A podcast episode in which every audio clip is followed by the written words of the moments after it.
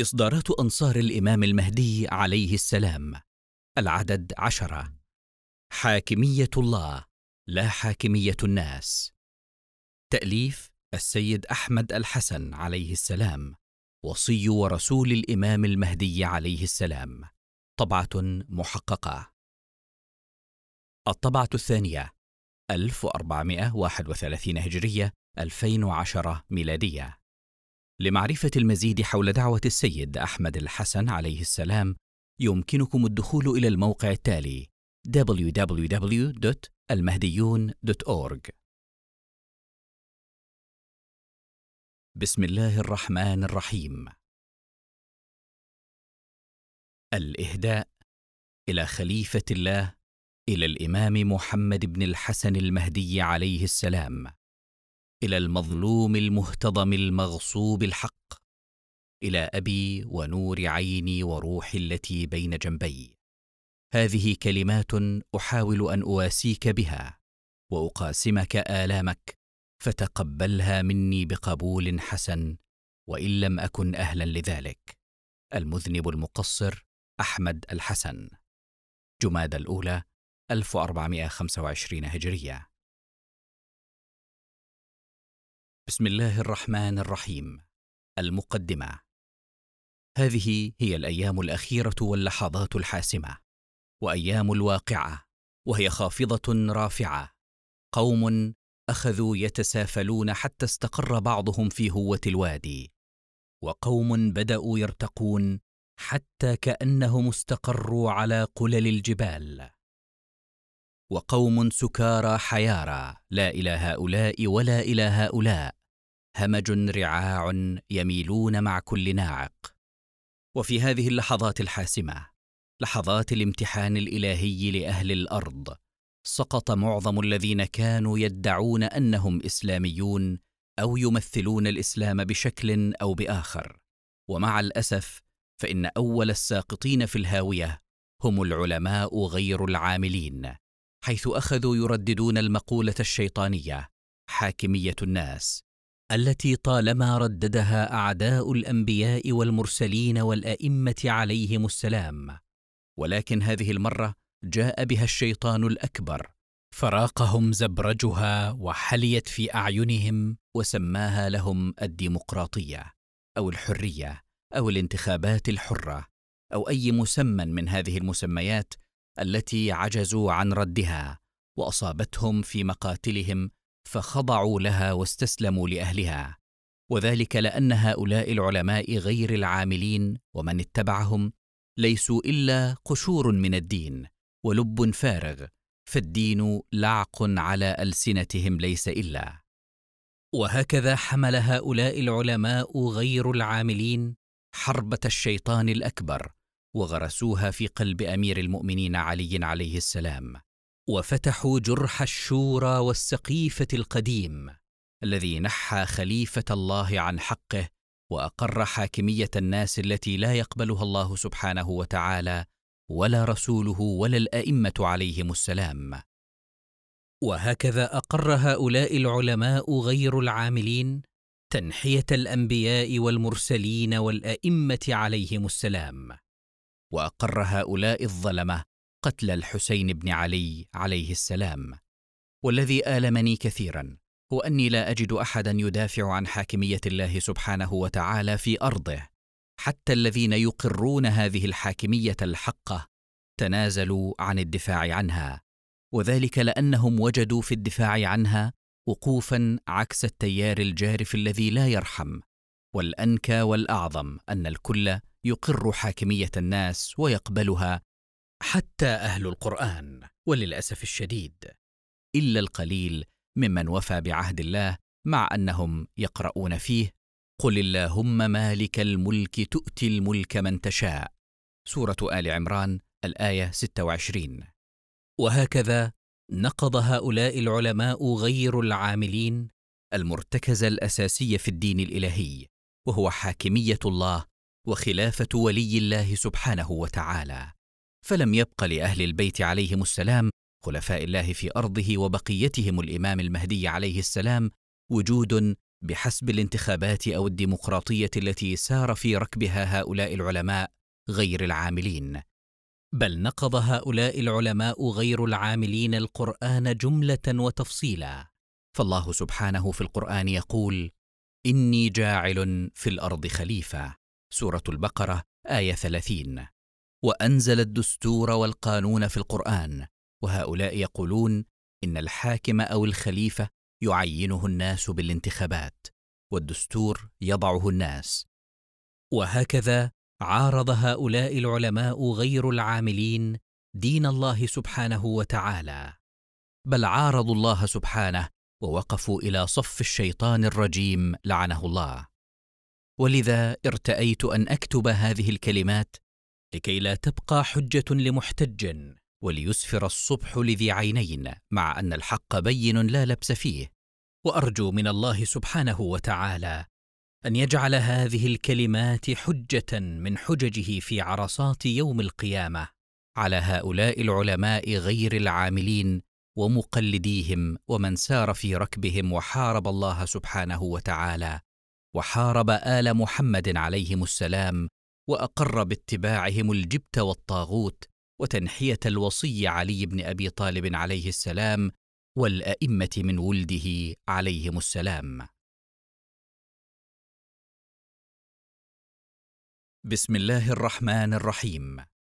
والحمد لله رب العالمين ومن يسلم وجهه إلى الله وهو محسن فقد استمسك بالعروة الوثقى وإلى الله عاقبة الأمور. سورة لقمان آية 22 ما هي الديمقراطية؟ الديمقراطية هي حكم الشعب نفسه بنفسه ويتحقق عن طريق انتخاب سلطتين تشريعية وتنفيذية. ويحدد صلاحيات وحقوق وواجبات كلتي السلطتين دستور أو قانون عام ربما يختلف في بعض الجزئيات بين مكان وآخر بحسب القيم والتقاليد السائدة في المجتمع. ورغم أن هذه الأيديولوجية قديمة جدا فقد وصل لنا ما كتبه أفلاطون عنها قبل آلاف السنين إلا أنها لم تطبق على أرض الواقع وبشكل قريب من حقيقة الفكر المطروح في الديمقراطية إلا في أمريكا بعد حرب التحرير أو الانفصال التي خاضها الشعب الأمريكي والذي غالبيته من الإنجليز ضد البلد المحتل أو الأم إنجلترا. ولعل الأفضل أن أترك القلم هنا لواحد من أفراد الشعب الأمريكي ولعالم من علماء أمريكا الديمقراطية هو مارتن دوج ليصف لنا الديمقراطية في منبع الديمقراطية الحديثة حيث يقول جاءت الديمقراطية لأن الناس أرادوا أن يعيشوا أحرارا ولم تفد علينا الديمقراطية الأمريكية من تلقاء نفسها بل كان مجيئها نتيجة جهاد وكفاح إنها تجعل من الأفراد سادة أنفسهم إنها تقدم إلينا الكثير من الفرص بل إنها تلقي بالمسؤوليات على كاهل كل فرد في المجتمع ثم إنها تمد الطريق إلى ما لا نهاية له من تقدم وفلاح. ثم يقول إن النظام الذي درجنا عليه في أمريكا هو من صميم المذهب الديمقراطي الذي لم نحيا في ظل نظام سواه. ولذا فإننا نميل إلى التسليم بصلاحيته. ولقد غاب عن بالنا أن الديمقراطية سلخت دهرا طويلا في سبيل تكوينها ولم تستكمل نشأتها إلا بعد جهاد استمر مئات السنين. ثم جاءتنا أخيرا لأننا صممنا أن نعيش احرارا ولأننا نمقت أن نساق جماعات جماعات من مكان إلى آخر. وفكرة الديمقراطية تتلخص في أن يحكم الناس أنفسهم دون أن يكونوا رعايا خاضعين مستعبدين. ذلك لأن الناس لهم المقام الأول والصدارة ثم تليهم في المرتبة الثانية السلطات الحاكمة. وفي ظل النظام الديمقراطي يحكم المجتمع نفسه لأجل نفسه. ويتبوأ الناس أهم المراكز. أما السلطات فإنها تصبح خطيرة متى أسبغنا عليها هذا الوصف. وإذا تقصينا هذه الفكرة في تاريخ الإنسانية لم نر لها وجودا مطلقا. ذلك أن الناس كان يحكمهم ملوك أو أباطرة أو دكتاتوريون وهؤلاء يمنحون رعاياهم حقوقا ضئيلة وامتيازات فردية تافهة. دون أن يكون لهؤلاء الرعايا صوت أو تمثيل في الحكومة القائمة فلم يكن لهم هناك حرمة أو درع أو وقاية بل كانت تفرض عليهم الضرائب الفادحة ويقبض عليهم بل يعدم أفرادهم لمجرد إشارة أو خاطر طارئ. وأول ما نشأت الديمقراطية في اليونان ولكن جذورها وهي أهم ما في عصرنا الحالي نبتت في إنجلترا منذ سبعة قرون. حين وقع الملك جون دستور الماغنا كارتا في سنة 1215 ميلادية، ولم يكن يرغب في ذلك من صميم فؤاده، لأنه شعر أن فيه تسليما واعترافا بقيام قوة أخرى إلى جانبه تملك بين يديها السلطان. والمعروف أن رؤساء الدول وأعضاء الهيئات الحاكمة يرفضون التنازل عن جاههم وسلطانهم الذي استحوذوا عليه، بل يتشبثون به خشية أن يفلت من بين أيديهم. أما الديمقراطية فإنها تنص على أن قوة السلطان يجب أن تكون في أيدي الشعب. ومنذ أن تم التوقيع على الماغنا كارتا وقعت في إنجلترا أحداث متعاقبة.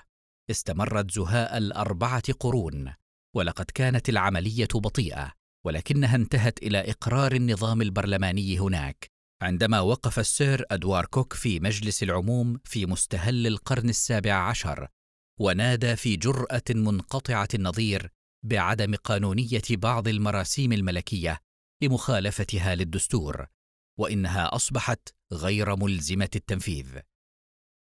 وهكذا كانت إنجلترا مهدا للديمقراطية غير إنها لم تمنح مستعمراتها الأمريكية مثل هذا الامتياز وظلت تعامل سكانها كقطيع من السائمة وألهبت القيود التي فرضت على المستعمرات من قوة الكفاح في سبيل الحرية بدلا من أن تقضي عليها. وكان هذا كما نعرف جميعا السبب الذي شبت من أجله نار الثورة الأمريكية التي أسفرت عن قيام أقوى دولة في العالم الحديث هي الولايات المتحدة الأمريكية. ولقد اقترن قيامها بتقوية دعائم المذهب الديمقراطي عند إعلان الاستقلال والدستور والملحقات المتصلة به والمعروفة بوثيقة حقوق الإنسان.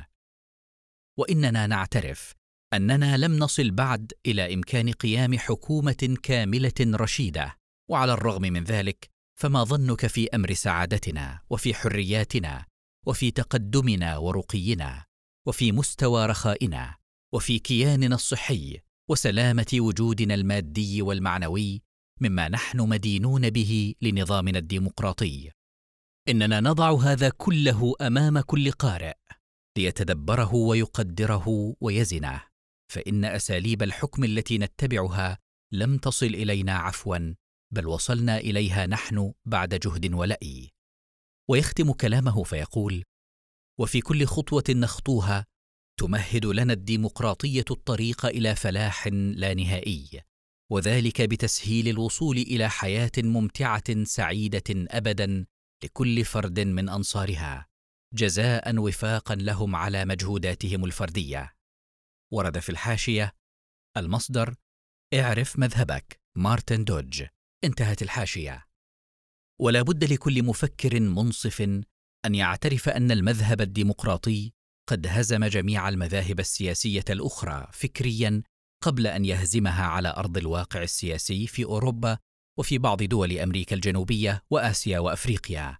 وذلك لأن جميع تلك المذاهب تتفرع عن حقيقة واحدة هي تفرد جماعة أو فرد بالسلطة وتنصب هؤلاء الجماعة أو الفرد والفكر الشاذ عادة الذي يحملونه كآلهة تشرع وتسن القوانين وعلى الشعب أن ينفذ دون ما اعتراض. والمضحك المبكي أن كثيرا من الأنظمة الحاكمة الدكتاتورية والفاشية تدعي اليوم أنها ديمقراطية وتنظم استفتاءات أو بيعات أو انتخابات صورية لتثبت أنها ديمقراطية. وهذا أعظم دليل على هزيمة جميع الأنظمة الحاكمة أمام المذهب الديمقراطي. ولهذا اخذوا يغازلونه وأخذ الجميع يدعي وصل ليلى أو على الأقل يدعي أنه سائر على هذا الطريق. وحتى المذاهب الفكرية الدينية أخذت اليوم تغازل المذهب الديمقراطي ويدعي أصحابها الديمقراطية. وهؤلاء مع الأسف كالحمامة التي أخذت تقلد الغراب لأنه أكبر حجما فلم تعد حمامة ولم تصبح غرابا.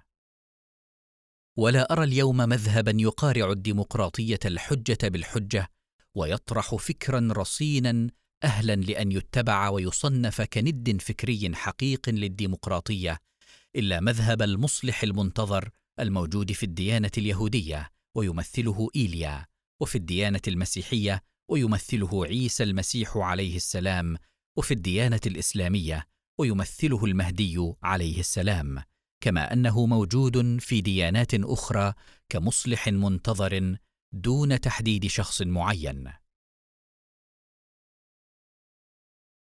تناقضات الديمقراطية. واحد. الدكتاتورية مستبطنة في الديمقراطية وهذا بين في الواقع العملي. فعند وصول مذهب فكري إلى السلطة عن طريق حزب معين فإنه يحاول فرض نظرته السياسية على هذا البلد بشكل أو بآخر. وربما يقال إن الناس هم الذين انتخبوا وأوصلوا هذا المذهب إلى السلطة. أقول إن الناس أوصلوا هذا الحزب وهذا المذهب الفكري بناء على ما هو موجود في الساحة السياسية في فترة الانتخابات. أما ما سيؤول إليه الأمر بعد عام فلا يعلمه الناس. فإذا حدث شيء يضر بمصالحهم الدينية أو الدنيوية من هذا النظام الحاكم لا يستطيعون رده وكما يقال وقع الفأس بالرأس. وهكذا وصل أمثال هتلر الذي عاث في الأرض فسادا عن طريق الانتخابات والديمقراطية المدعاة. وإذا كان هناك اعتراضات على ما حصل في ألمانيا بسبب عدم نضوج الحالة الديمقراطية فيها في ذلك الوقت فهذا هو حال إيطاليا اليوم. فقد وصل إلى السلطة جماعة زجوا بإيطاليا مع أمريكا في حرب عفنة ضد الإسلام والمسلمين. والشعب الإيطالي معارض لهذه الحكومة اليوم والمعارضة تطالب بسحب القوات الإيطالية ولكن هؤلاء الجماعة المتسلطون يصرون على بقاء القوات الإيطالية محتلة للعراق وهكذا عادت الدكتاتورية والفاشية إلى إيطاليا في هذه الفترة. بل إن في بريطانيا الديمقراطية الحليف الرئيسي لأمريكا في احتلال العراق والاعتداء على الإسلام والمسلمين خرج في شوارع لندن ملايين ينددون بهذه الحرب الاستعمارية الكافرة على الإسلام والمسلمين دونما تأثير على قرار الحكومة البريطانية. اذا فالدكتاتورية مستبطنة في الديمقراطية. اثنان أكبر بلد ديمقراطي في العالم يمارس الدكتاتورية.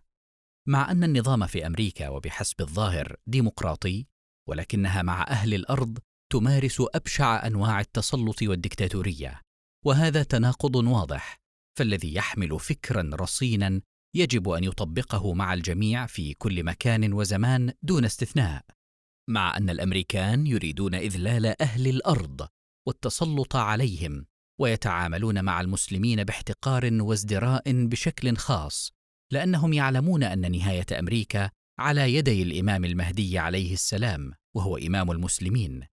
بل المسلمون الأمريكان في داخل أمريكا يعانون التمييز فأين الديمقراطية؟ ثلاثة الديمقراطية والمال. لا مكان في الديمقراطية لمن لا يملك اموالا ينفقها على الدعاية والكذب وتزوير الحقائق وشراء المرتزقة والأراذل. وهكذا تظهر سلطة المال في النظام الديمقراطي بشكل غير طبيعي. وتبدأ الأحزاب والتنظيمات بنهب أموال الفقراء والمساكين بشكل أو بآخر وتبدأ العمالة.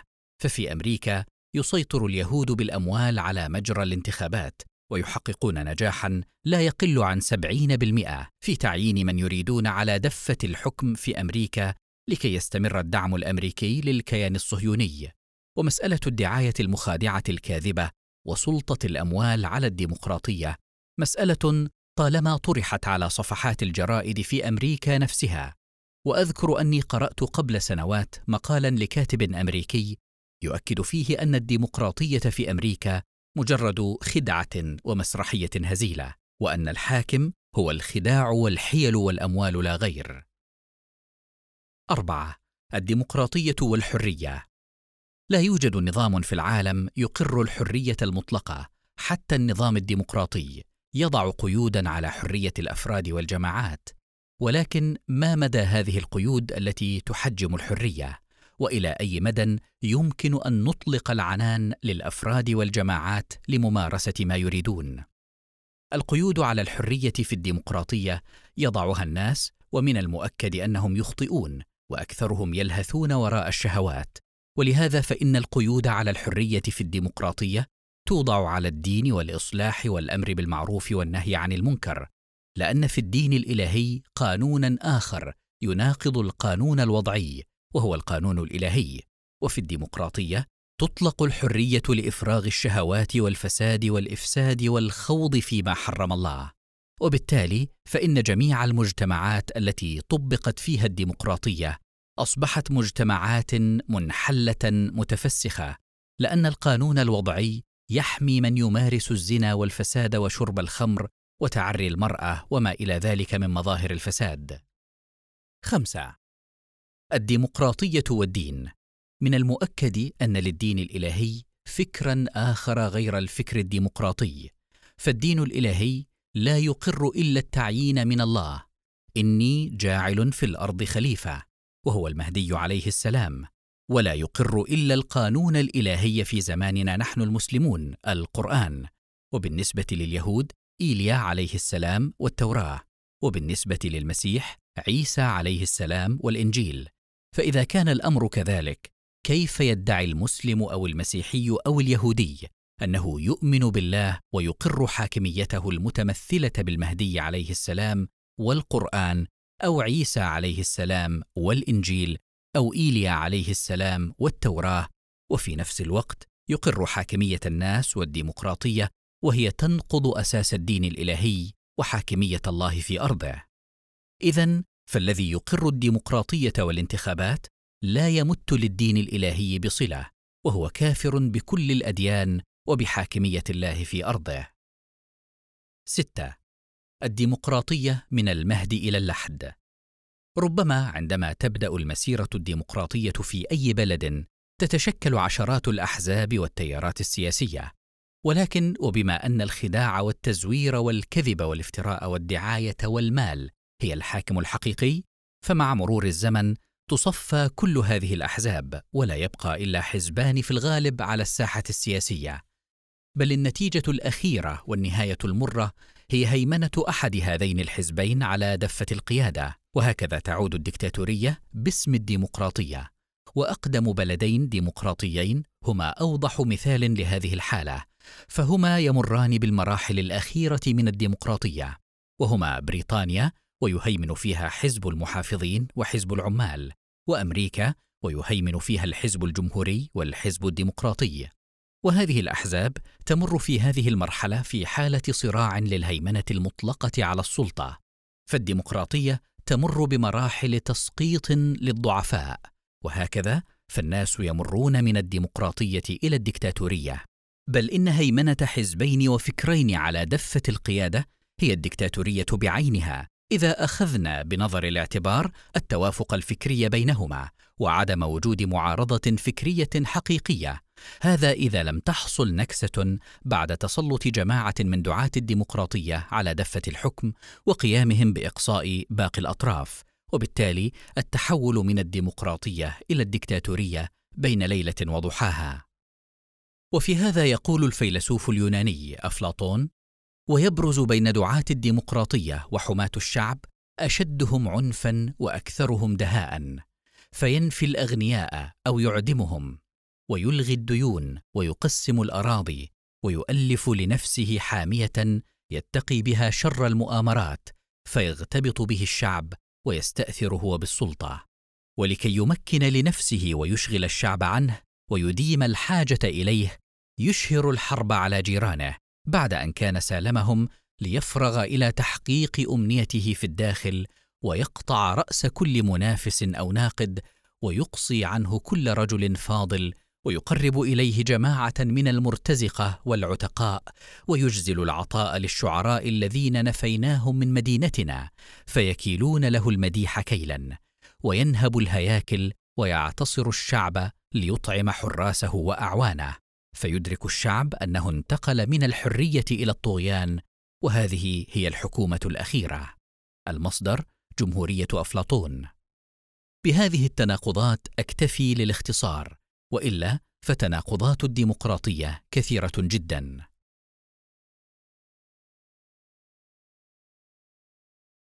الند الفكري للديمقراطية. مذهب المصلح العالمي المنتظر. جميع الأديان الإلهية تقر حاكمية الله سبحانه وتعالى ولكن الناس عارضوا هذه الحاكمية ولم يقروها في الغالب إلا القليل مثل قوم موسى عليه السلام في عهد طالوت أو المسلمين في عهد رسول الله صلى الله عليه وآله وسلم. ولكنهم ما إن توفي رسول الله صلى الله عليه وآله وسلم حتى عادوا إلى معارضة حاكمية الله سبحانه وإقرار حاكمية الناس بالشورى والانتخابات وسقيفة بني ساعدة التي نحت الوصية علي بن أبي طالب عليه السلام.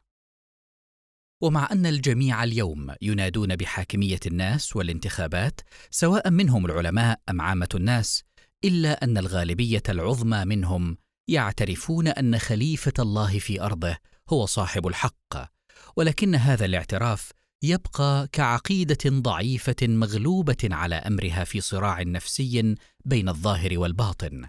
وهكذا يعيش الناس وبالخصوص العلماء غير العاملين حالة نفاق تقلق مضاجعهم وتجعلهم يترنحون ويتخبطون العشواء فهم يعلمون أن الله هو الحق وأن حاكمية الله هي الحق وأن حاكمية الناس باطل ومعارضة لحاكمية الله في أرضه ولكنهم لا يقفون مع الحق ويؤيدون الباطل.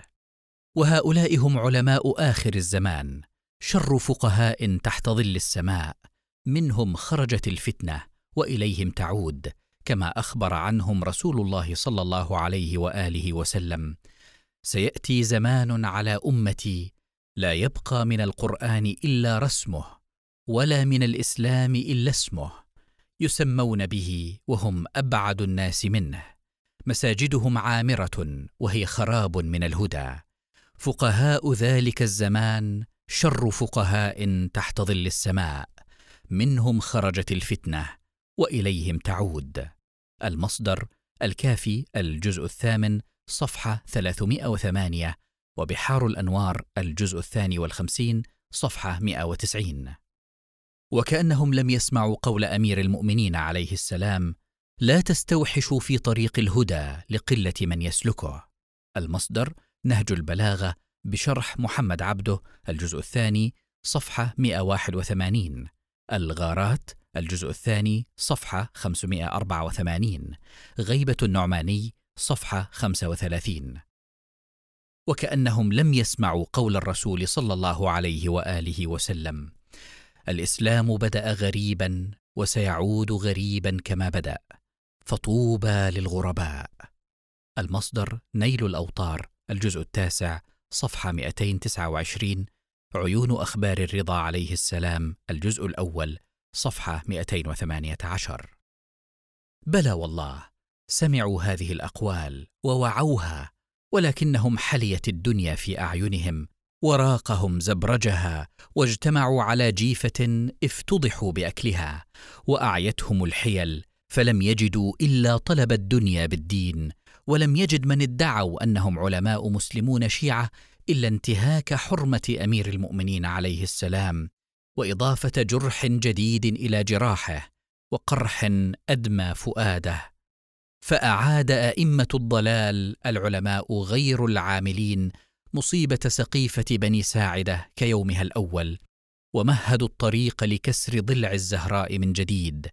ولكن هذه المرة مع الإمام المهدي عليه السلام. فيوم كيوم رسول الله صلى الله عليه وآله وسلم وذرية كذرية رسول الله صلى الله عليه وآله وسلم. فبالأمس كان علي عليه السلام وولده واليوم الإمام المهدي عليه السلام وولده. فهل من عاقل فينقذ نفسه من النار ويفلت من قبضة كفار قريش في هذا الزمان ويتحصن بموالاة أولياء الله سبحانه. ولا يخدعكم الشيطان لعنه الله. ويجعلكم تقدسون العلماء غير العاملين الذين يحاربون الله ورسوله ويحرفون شريعته. اعرضوا أقوالهم وأفعالهم على القرآن وعلى سنة الرسول وأهل بيته عليهم السلام فستجدونهم في واد والرسول والقرآن في واد آخر. العنوهم كما لعنهم رسول الله صلى الله عليه وآله وسلم. وابرأوا منهم كما برئ منهم رسول الله صلى الله عليه وآله وسلم حيث قال لابن مسعود يا ابن مسعود الإسلام بدأ غريبا وسيعود غريبا كما بدأ فطوبى للغرباء فمن أدرك ذلك الزمان أي زمان ظهور الإمام المهدي عليه السلام ممن يظهر من أعقابكم فلا يسلم عليهم في ناديهم ولا يشيع جنائزهم. ولا يعود مرضاهم فإنهم يستنون بسنتكم ويظهرون بدعواكم ويخالفون أفعالكم فيموتون على غير ملتكم أولئك ليسوا مني ولست منهم. إلى أن يقول صلى الله عليه وآله وسلم يا ابن مسعود يأتي على الناس زمان الصابر فيه على دينه مثل القابض بكفه الجمرة. فإن كان في ذلك الزمان ذئبا وإلا أكلته الذئاب. يا ابن مسعود علماؤهم وفقهاؤهم خونة فجرة ألا إنهم أشرار خلق الله وكذلك أتباعهم ومن يأتيهم ويأخذ منهم ويحبهم ويجالسهم ويشاورهم أشرار خلق الله. يدخلهم نار جهنم صم بكم عمي فهم لا يرجعون. ونحشرهم يوم القيامة على وجوههم عميا وبكما وصما. مأواهم جهنم كلما خبت زدناهم سعيرا. كلما نضجت جلودهم بدلناهم جلودا غيرها ليذوقوا العذاب. إذا ألقوا فيها سمعوا لها شهيقا وهي تفور. تكاد تميز من الغيظ. كلما أرادوا أن يخرجوا منها من غم أعيدوا فيها. وقيل لهم ذوقوا عذاب الحريق لهم فيها زفير وهم فيها لا يسمعون. يا ابن مسعود يدعون أنهم على ديني وسنتي ومنهاجي وشرايعي إنهم مني براء وأنا منهم بريء. يا ابن مسعود لا تجالسوهم في الملأ ولا تبايعوهم في الأسواق ولا تهدوهم إلى الطريق ولا تسقوهم الماء. قال الله تعالى من كان يريد الحياة الدنيا وزينتها نوفي إليهم أعمالهم فيها وهم فيها لا يبخسون. سورة هود آية خمسة عشر. ويقول الله تعالى من كان يريد حرث الآخرة نزد له في حرثه ومن كان يريد حرث الدنيا نؤته منها وما له في الآخرة من نصيب. سورة الشورى آية عشرون. يا ابن مسعود وما أكثر ما تلقى أمتي منهم العداوة والبغضاء والجدال أولئك أذلاء هذه الأمة في دنياهم والذي بعثني بالحق ليخسفن الله بهم ويمسخهم قردة وخنازير. قال فبكى رسول الله وبكينا لبكائه وقلنا يا رسول الله ما يبكيك؟ فقال رحمة للأشقياء. يقول تعالى ولو ترى إذ فزعوا فلا فوت وأخذوا من مكان قريب. سورة سبأ آية 51 يعني العلماء والفقهاء. يا ابن مسعود من تعلم العلم يريد به الدنيا وآثر عليه حب الدنيا وزينتها استوجب سخط الله عليه وكان في الدرك الأسفل من النار مع اليهود والنصارى الذين نبذوا كتاب الله تعالى. قال الله تعالى فلما جاءهم ما عرفوا كفروا به فلعنة الله على الكافرين. سورة البقرة آية 89 يا ابن مسعود من تعلم القرآن للدنيا وزينتها حرم الله عليه الجنة.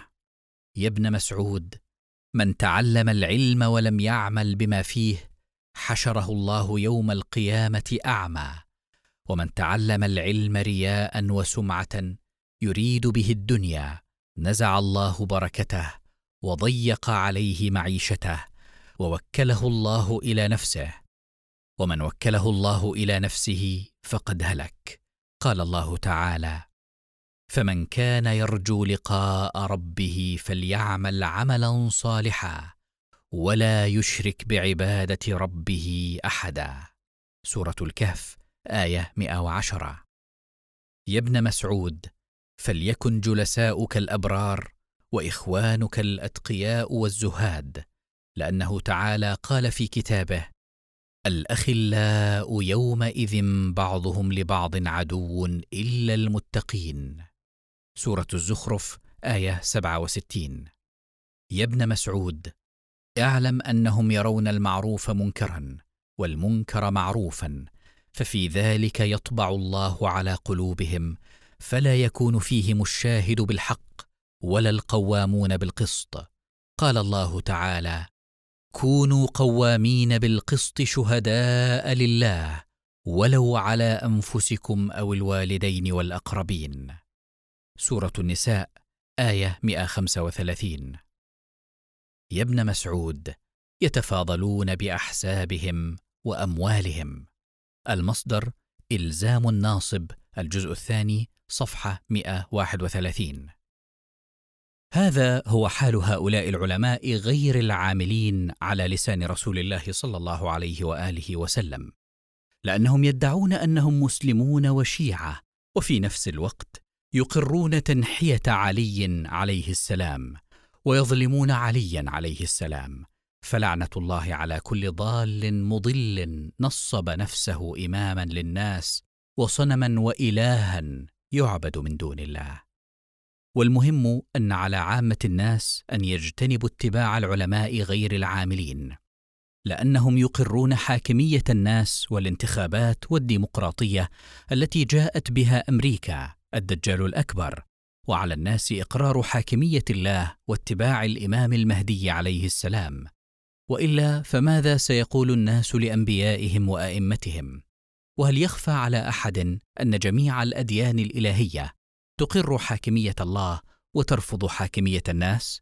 فلا حجة لأحد في اتباع هؤلاء العلماء بعد أن خالفوا القرآن والرسول وأهل البيت عليهم السلام وحرفوا شريعة الله سبحانه وتعالى. وهؤلاء هم فقهاء آخر الزمان الذين يحاربون الإمام المهدي عليه السلام. فهل بقي لأحد ممن يتبعهم حجة بعد أن اتبعوا إبليس لعنه الله؟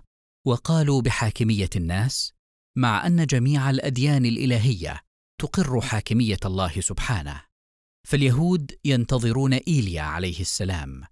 والمسيح ينتظرون عيسى عليه السلام والمسلمون ينتظرون المهدي عليه السلام.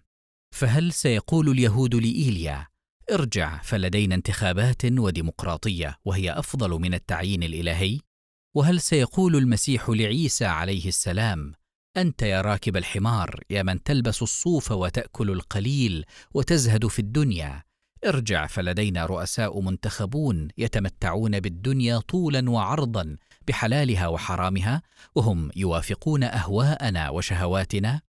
هل سيقول المسلمون وبالخصوص الشيعة للإمام المهدي عليه السلام ارجع يا ابن فاطمة فقد وجد فقهاؤنا الحل الأمثل وهو الديمقراطية والانتخابات وهل سيقول مقلدة الفقهاء فقهاء آخر الزمان للإمام المهدي عليه السلام لقد تبين لفقهائنا أن الحق مع الشورى والسقيفة والانتخابات؟ وهل سيقولون أخيرا إن أهل السقيفة على حق وإن أمير المؤمنين علي بن أبي طالب عليه السلام متشدد؟ أم ماذا سيقولون وكيف سيحلون هذا التناقض الذي أوقعوا أنفسهم فيه؟ ولا أقول لهؤلاء الفقهاء بحسب الرأي السائد عنهم وإلا فإني لا أعتبرهم فقهاء إلا ما يقوله الإنسان العراقي البسيط هو لو دين لو طين وأنتم سويتوها طين بطين. فنحن الشيعة نعترض على عمر بن الخطاب أنه قال شورى وانتخابات. واليوم أنتم يا فقهاء آخر الزمان تقرون الشورى والانتخابات فما عدا مما بدا. وعلى كل حال فإن التوراة الموجودة حاليا والإنجيل الموجود حاليا يقران حاكمية الله في أرضه لا حاكمية الناس وهما كتابان سماويان ويمثلان حجة دامغة على اليهود والمسيح وقد أجهد منظر الديمقراطية في الغرب لرد هذه النصوص الموجودة في التوراة حتى رجح بعضهم تحريفها كسبينوزا في كتاب اللاهوت والسياسة ليتخلص من هذه النصوص التي تؤكد حاكمية الله في أرضه وترفض حاكمية الناس. أما القرآن فهو من البداية إلى النهاية يقر حاكمية الله ويرفض حاكمية الناس. ولا يهمنا الفهم السقيم لمن يريد أن يحرف كلمات الله بحسب هواه وليدافع عن فلان وفلان أو عن الاعتقاد الفلاني مع فساد من يدافع عنهم وبطلان ما يعتقد. مع أن هذا الفساد بين لا يحتاج إلى كثير من العناء لمعرفته. ولنبدأ بالآيات التي تثبت حاكمية الله في أرضه. واحد قل اللهم مالك الملك تؤتي الملك من تشاء وتنزع الملك ممن تشاء وتعز من تشاء وتذل من تشاء. بيدك الخير إنك على كل شيء قدير. سورة آل عمران آية 26 هذه الآية واضحة الدلالة على أن الملك لله وهو سبحانه يستخلف من يريد. قال تعالى إني جاعل في الأرض خليفة.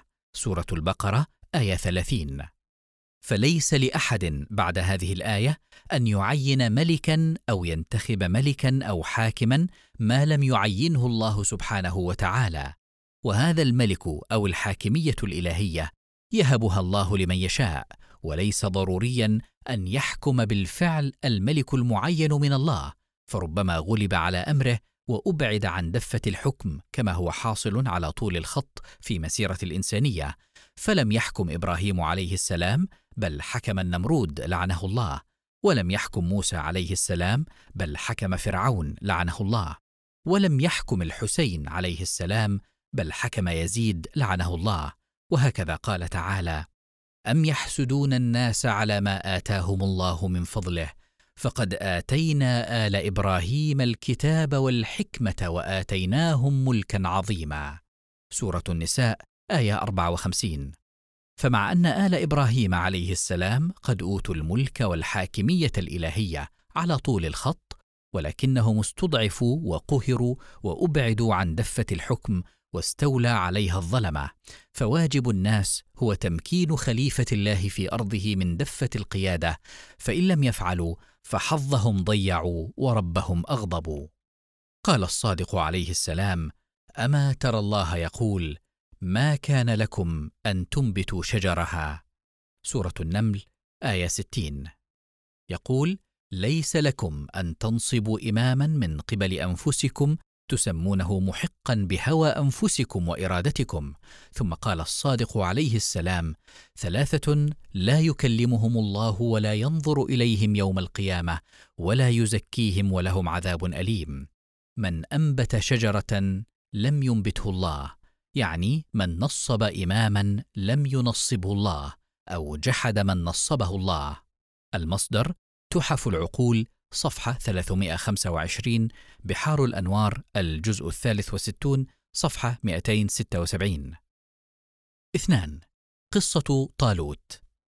ألم تر إلى الملأ من بني إسرائيل من بعد موسى إذ قالوا لنبي له مبعث لنا ملكا نقاتل في سبيل الله؟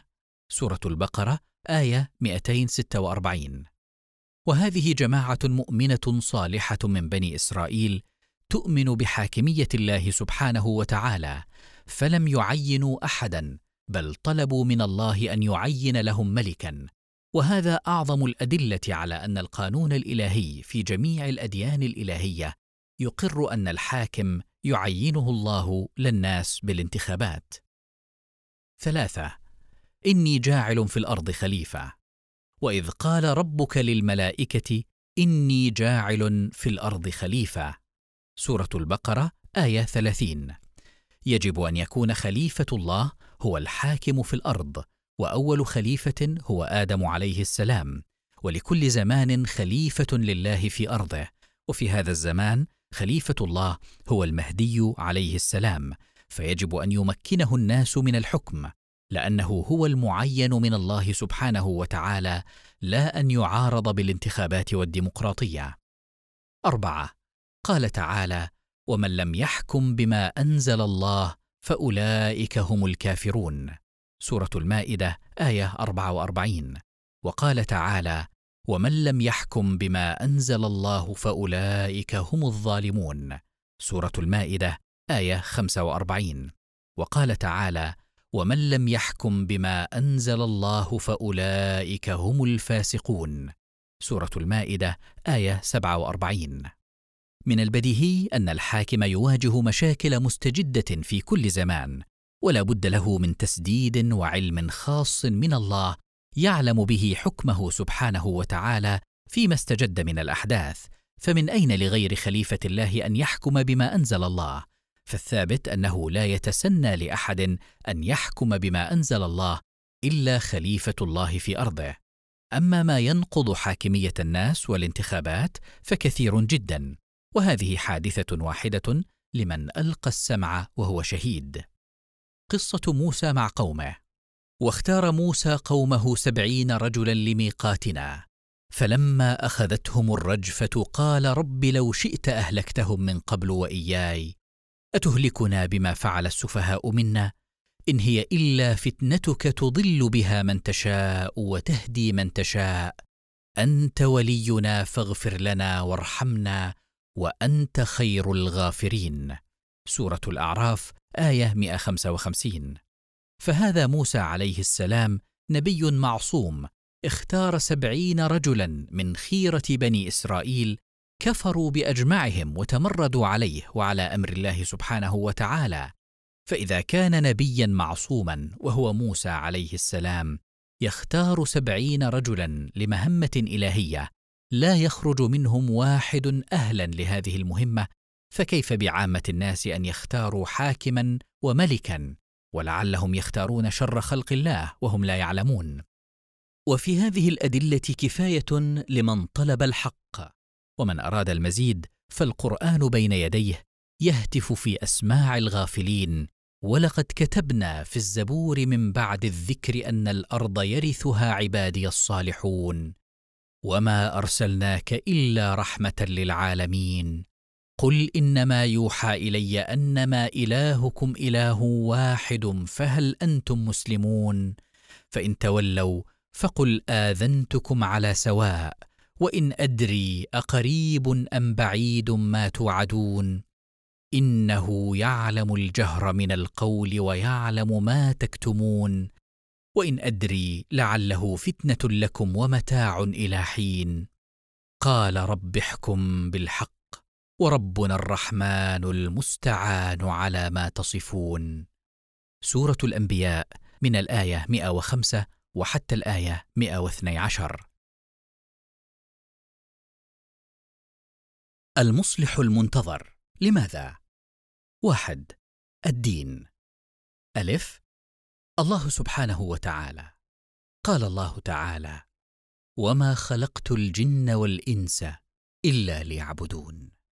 سورة الذاريات آية 56 وفي الرواية عنهم عليهم السلام أي ليعرفون فأهم مهمة للمصلح المنتظر عليه السلام هي أن يعرف الناس بالله سبحانه وتعالى ويسلك بهم إلى الله فهو دليل الله سبحانه وحجته على عباده.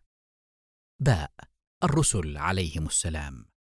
المهمة الثانية للمصلح المنتظر هي أن يعرف الناس بالرسل عليهم السلام ويبين مظلوميتهم وأنهم خلفاء الله في أرضه المدفوعون عن حقهم والمغصوبون إرثهم.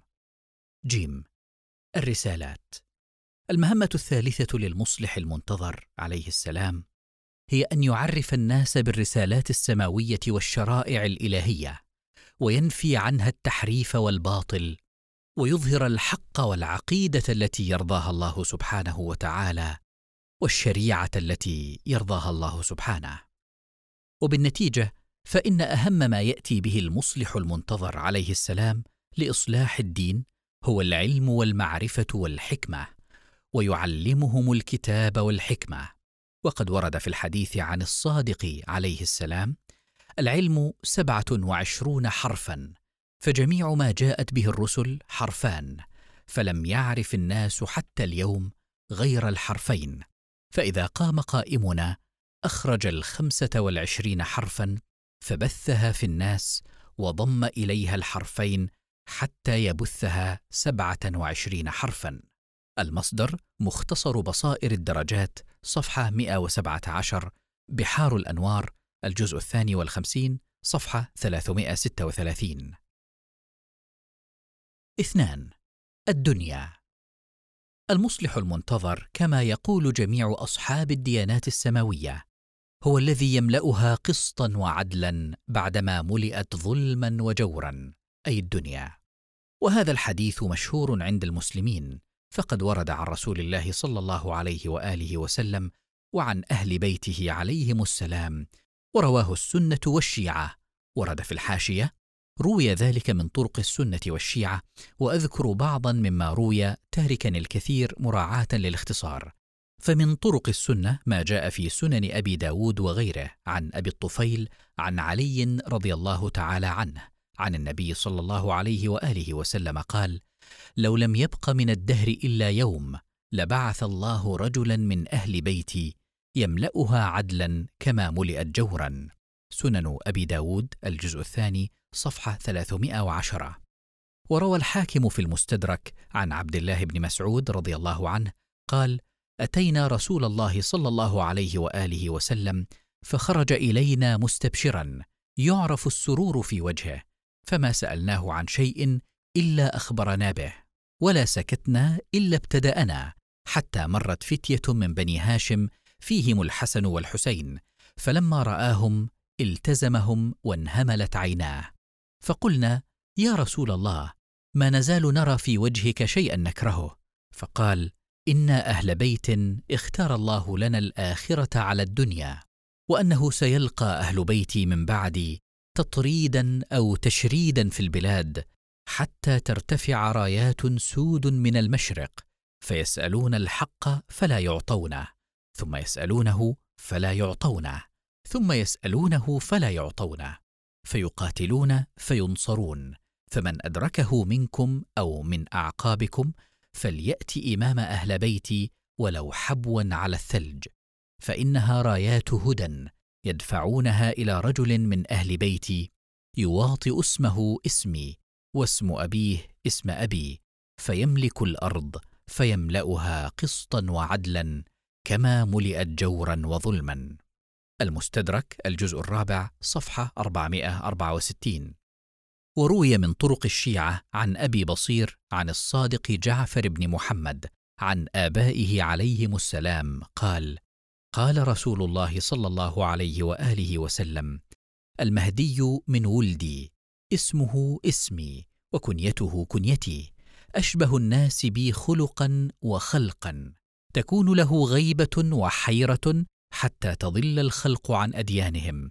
فعند ذلك يقبل كالشهاب الثاقب فيملأها قسطا وعدلا كما ملئت ظلما وجورا. الإمامة والتبصرة صفحة 119 انتهت الحاشية. فما هي الأمور التي تحتويها حاكمية الله حتى تكون سببا لامتلاء الأرض قسطا وعدلا؟ وقبل أن أبحث في هذا المقام المهم أريد أن أبين امرا لا يقل أهمية عنه بل ويبين الحاجة للبحث في هذا المقام وهو أننا كمسلمين شيعة وبناء على ما ورد عن الرسول صلى الله عليه وآله وسلم وأهل بيته من علامات ظهور وقيام المصلح المنتظر متفقون على أن هذه الأيام هي أيام ظهوره وقيامه عليه السلام وطبعا لا يهمنا رأي من يتخبط العشواء وهو لم يطلع على الروايات ثم إن المسيحيين في العالم أيضا يعتبرون هذه الأيام هي أيام ظهور وقيام المصلح المنتظر عليه السلام وهو عندهم عيسى عليه السلام. بل إني قرأت كتابا لقس مسيحي كتبه في منتصف القرن الماضي يعتبر فيه أن إرهاصات الظهور والقيامة الصغرى قد بدأت في الملكوت. أما بالنسبة لليهود فهم يعتبرون هذه الأيام هي أيام القيامة الصغرى بل كثير من أحبارهم يقطعون أن هذه الأيام هي أيام عودة إيليا عليه السلام وظهور المصلح العالمي. وقبل أيام ليست ببعيدة قام جماعة منهم بإلقاء منشورات بالطائرات على المسلمين في فلسطين يطالبونهم بمغادرة الأرض المقدسة لأن الوقت قد حان لقيام الساعة الصغرى وإن هذه الأيام هي الأيام الأخيرة وبعدها لن يبقى في الأرض المقدسة إلا الصالحون وبحسب اعتقاد اليهود أنهم هم الصالحون. فإذا كان الأمر كذلك تبين أن جميع المتدينين المتمسكين بما ورد أو صح وروده عندهم عن الأنبياء عليهم السلام يقرون أن هذه هي أيام القيامة الصغرى وظهور المصلح العالمي المنتظر عليه السلام. فإذا كانت هذه أيام ظهوره وهو يملأ الأرض قسطا وعدلا بعدما ملئت ظلما وجورا تبين لنا أن الدنيا هذه الأيام ممتلئة ظلما وجورا. وهنا يرد سؤالان. الأول بماذا ملئت الدنيا ظلما وجورا؟ وقد تبين جوابه فيما مضى وسأشير إليه فيما يأتي. والثاني بماذا تمتلئ قسطا وعدلا؟ وهذا ما أريد الشروع في بيانه وطيا أسطر بعض ما في حاكمية الله سبحانه وتعالى من أمور تجعلها سببا لملء الأرض عدلا. واحد القانون الدستور العام وغيره. الذي يضع القانون هو الله سبحانه وتعالى وهو الخالق لهذه الأرض ومن عليها ويعلم ما يصلح أهلها وسكانها من إنس وجن وحيوانات ونباتات وغيرهم من المخلوقات التي نعلمها والتي لا نعلمها ويعلم الماضي والحاضر والمستقبل وما يصلح الجسم والنفس الإنسانية وما يصلح الجنس الإنساني ككل فالقانون يجب أن يراعي الماضي والحاضر والمستقبل والجسم والنفس الإنسانية ومصلحة الفرد ومصلحة الجماعة ومصلحة باقي المخلوقات بل يجب أن يراعي حتى الجماد كالأرض والماء والبيئة إلى آخره. ومن أين لغير الله سبحانه وتعالى أن يعرف تفاصيل كل هذه الأمور مع أن كثيرا منها غائب عن التحصيل والإدراك أي لا يمكن العلم به ومعرفة صفاته إلى آخره. ثم لو فرضنا أن احدا ما عرف كل هذه التفاصيل. فمن أين له أن يضع قانونا يراعي كل هذه التفاصيل مع أن بعضها يتناقض في أرض الواقع؟ فأين تكون المصلحة وفي أي تشريع؟ من المؤكد أنها لن تكون إلا في القانون الإلهي والشريعة السماوية لأن واضعها خالق الخلق وهو يعلم السر وأخفى وهو قادر أن يجري الأمور كيف يشاء سبحانه وتعالى عما يشركون. اثنان الملك أو الحاكم. لا شك أن القيادة كيفما كانت ضمن نطاق حاكمية الناس ديكتاتورية أو ديمقراطية أم ضمن نطاق حاكمية الله سبحانه وتعالى فهي تؤثر تاثيرا مباشرا في المجتمع الإنساني لأن المجتمع مقهور على سماع هذه القيادة على الأقل فطريا لأن الإنسان مفطور على اتباع قائد معين من الله سبحانه وتعالى. فطرة الله التي فطر الناس عليها لا تبديل لخلق الله ذلك الدين القيم. سورة الروم آية ثلاثين. وهذا القائد هو ولي الله وخليفته في أرضه فإذا دفع ولي الله عن حقه وتشوشت مرآة الفطرة الإنسانية بغبش هذه الحياة الدنيا قبل الإنسان بأي قيادة بديلة عن ولي الله وحجته على عباده ليسد النقص الواقع في نفسه وإن كانت هذه القيادة البديلة منكوسة ومعادية لولي الله في أرضه وحجته على عباده فالإنسان عادة يستمع للقيادة المتمثلة بالحاكم ولن تكون القيادة إلا أحد أمرين إما ولي الله وحجته على عباده وهو الحاكم المعين من الله سبحانه وتعالى وإما غيره سواء كان دكتاتورا متسلطا بالقوة الغاشمة أم منتخبا انتخابات ديمقراطية حرة. والحاكم المعين من الله سبحانه وتعالى ينطق عن الله لأنه لا يتكلم إلا بأمر الله ولا يقدم ولا يؤخر شيئا إلا بأمر الله.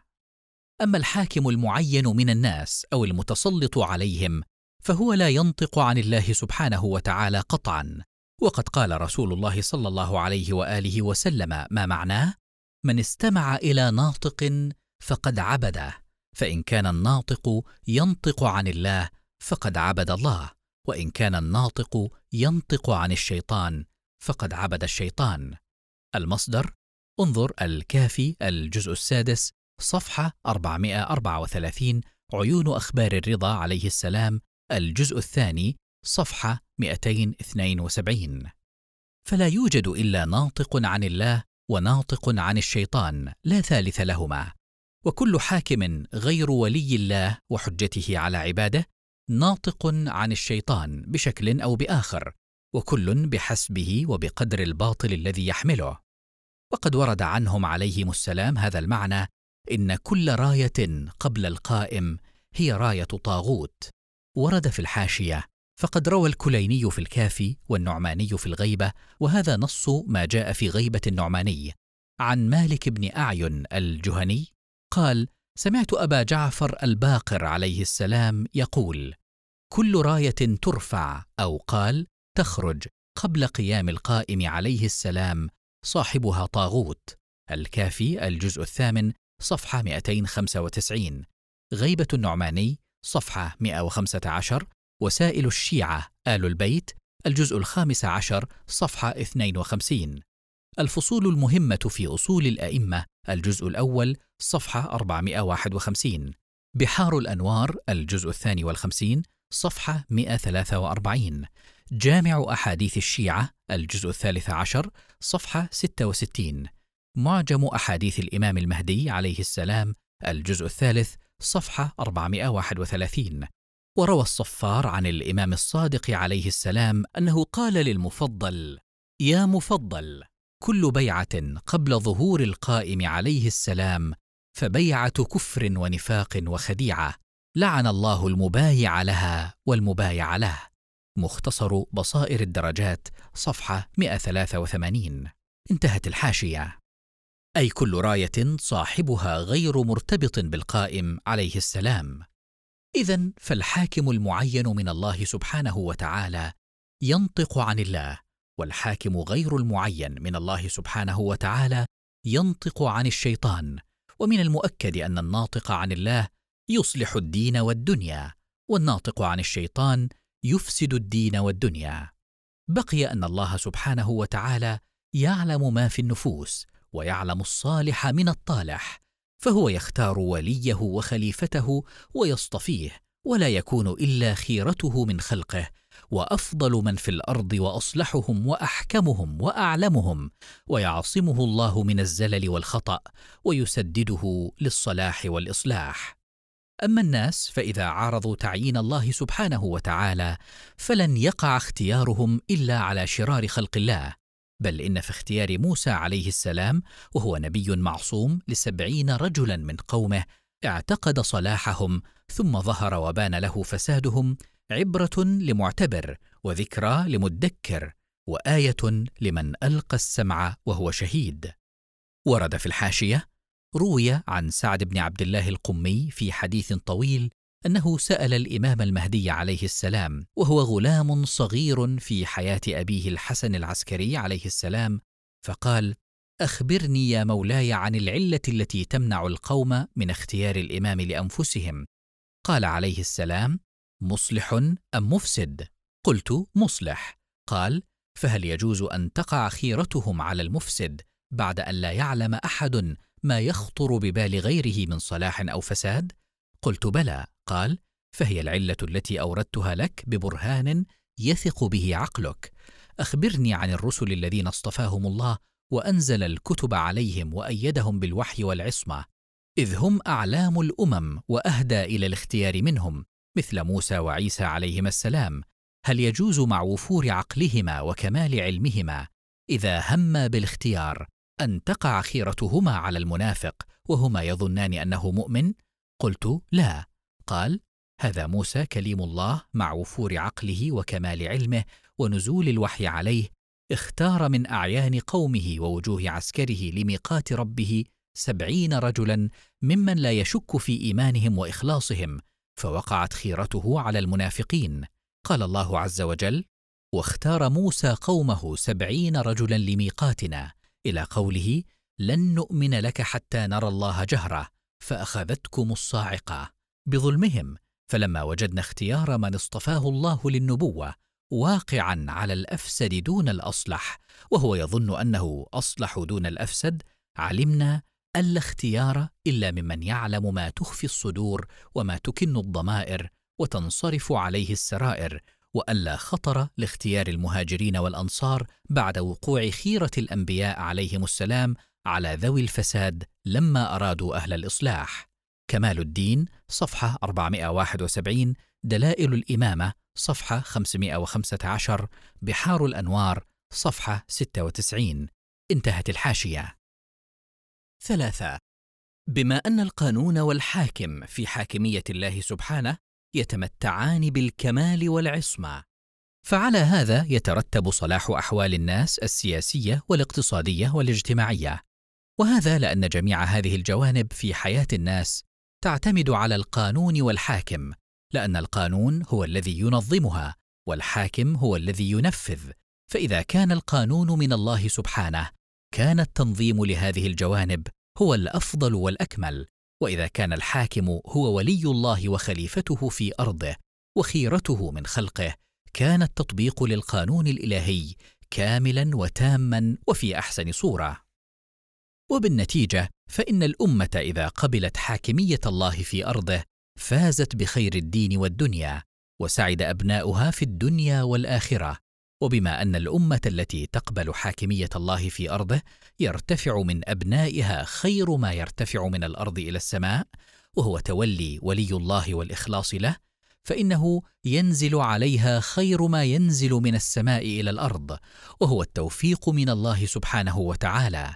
وتكون هذه الأمة من خير الأمم التي أخرجت للناس لأنها قبلت ولي الله وخليفته في أرضه. ولو أن أهل القرى آمنوا واتقوا لفتحنا عليهم بركات من السماء والأرض ولكن كذبوا فأخذناهم بما كانوا يكسبون. سورة الأعراف آية 96 وتتفاضل الأمم على قدر قبولها لخليفة الله في أرضه والانصياع لأوامره. ومن هنا كانت الأمة التي تقبل الإمام المهدي عليه السلام هي خير أمة أخرجت للناس. كنتم خير أمة أخرجت للناس تأمرون بالمعروف وتنهون عن المنكر. سورة آل عمران آية 110 وهؤلاء هم الثلاثمائة وثلاثة عشر أصحاب القائم ومن يتبعهم.